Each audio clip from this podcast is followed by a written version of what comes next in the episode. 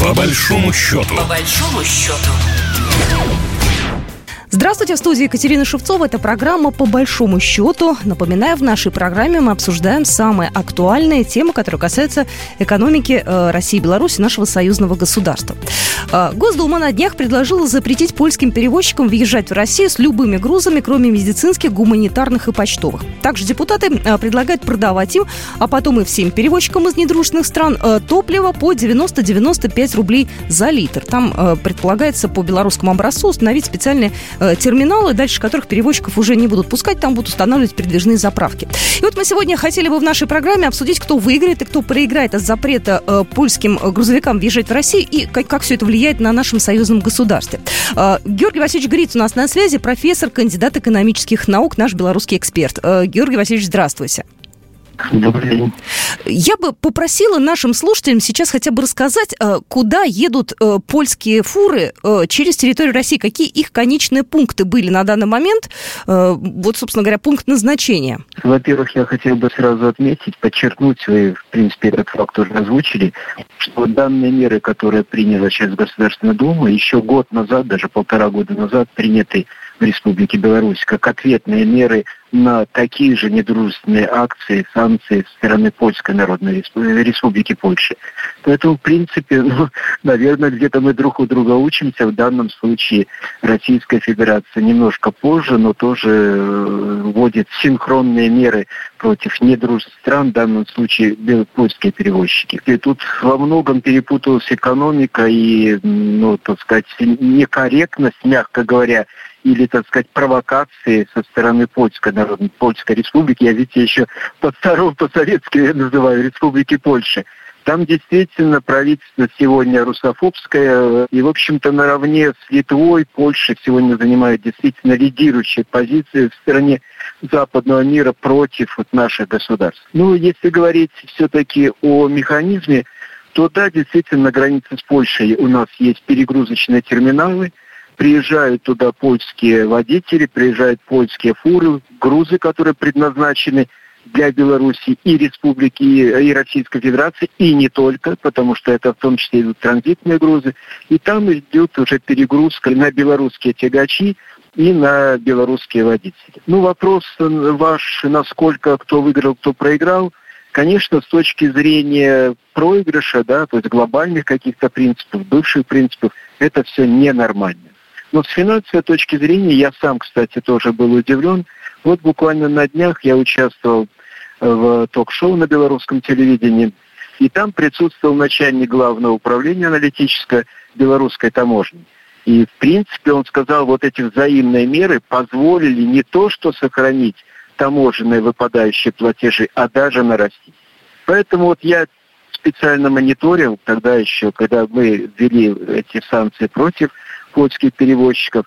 Что на это думает э, Федеральная э, таможенная служба, правительство России? Там были такие ах и охи, что ах, потеря будет, груз не будет доходить, упадет внешняя торговля, платежи будут. Ну нет, вот белорусская, так сказать, пример говорит о том, что это, так сказать, взаимные меры, корректные меры. И, в принципе, я не думаю, что белорус, российский и белорусский, кстати, бюджет пострадает. с этой точки зрения я бы хотел все-таки очередной раз отметить, что вот этот пример, конкретный пример, говорит о том, что вот наше и союзное государство, и Евразес все-таки надо брать хорошие примеры со стороны и Евросоюза наших западных партнеров. Не всем странам выгодны санкционные меры, но они, в общем-то, как пионеры всегда готов, выполняют указания с Брюсселя. Все-таки я думаю, что если мы уже создаем единые какие-то государства э, образования, я имею в виду союзное государство, Евразес, мне кажется, надо все-таки более, более синхронно предпринимать меры в первую очередь защиты своего суверенитета. И с этой точки зрения это не только касается вопроса таможни, налоговой политики, денежно-кредитной политики, но в том числе и промышленной политики. Потому что, к сожалению, сегодня, даже несмотря на то, что мы подписали соглашение как одна из 28 программ союзного государства о единой промышленной политике, о равных условиях конкуренции.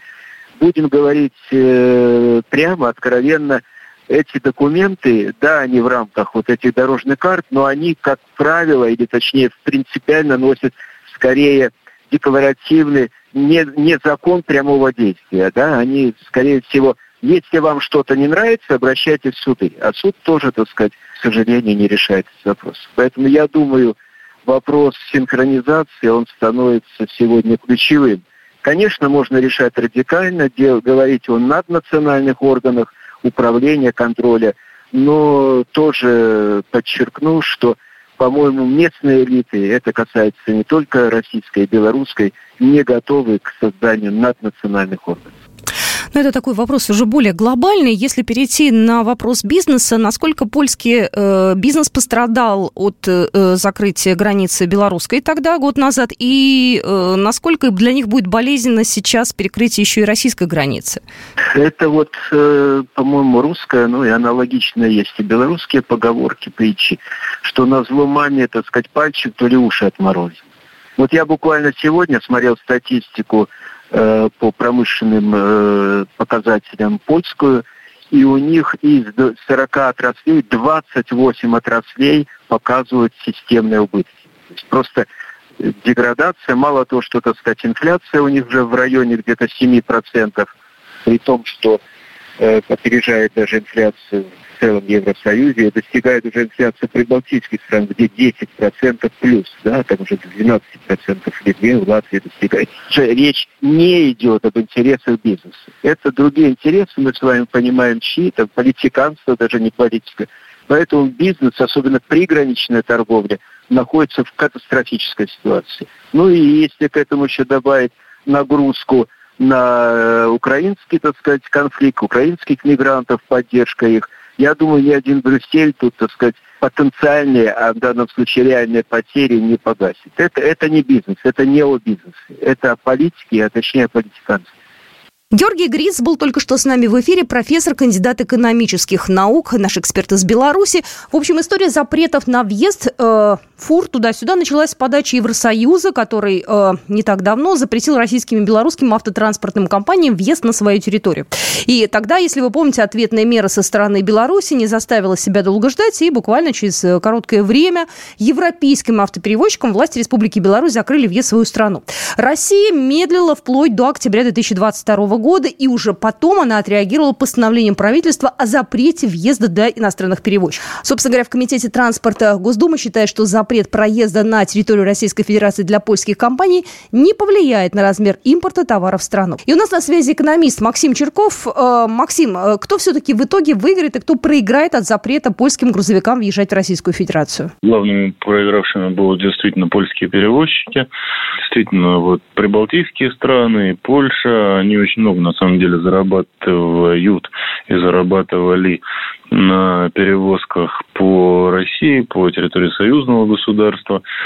А, поэтому, конечно, вот в случае запрета движения э, польских грузовиков, э, ну, главными пострадавшими будут э, поляки, соответственно, водители, которых там десятки тысяч, транспортные компании, которых тоже там много тысяч, на самом деле, транспортных компаний.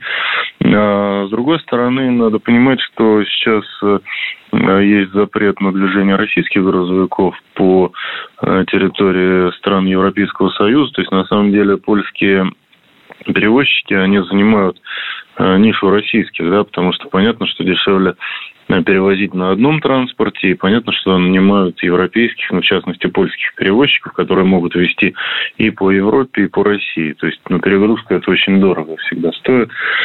Вот, э, поэтому это больно ударит по польским перевозчикам. Э, у них эта отрасль сильно развита. Вот, десятки тысяч людей потенциально могут как бы даже без, ну, либо остаться без работы, либо иметь гораздо более низкие доходы вследствие этого.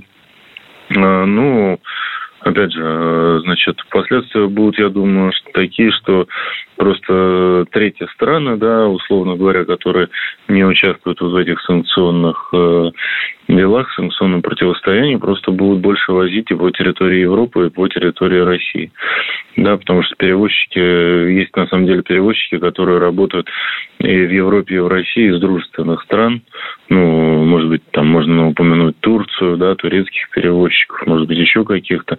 То есть будет, ну, перераспределение рынка в пользу компаний, транспортных компаний из дружественных стран.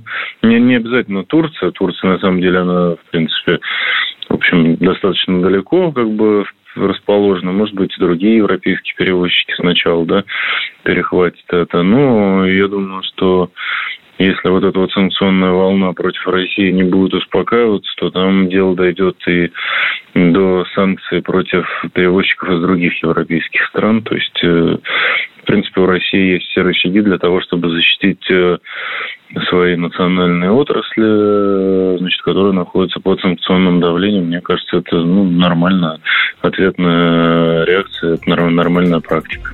Э, экономист Максим Черков только что с нами был в эфире, и это была программа «По большому счету». С вами была Екатерина Шевцова. До свидания. Программа произведена по заказу телерадиовещательной организации Союзного государства. По большому счету. По большому счету.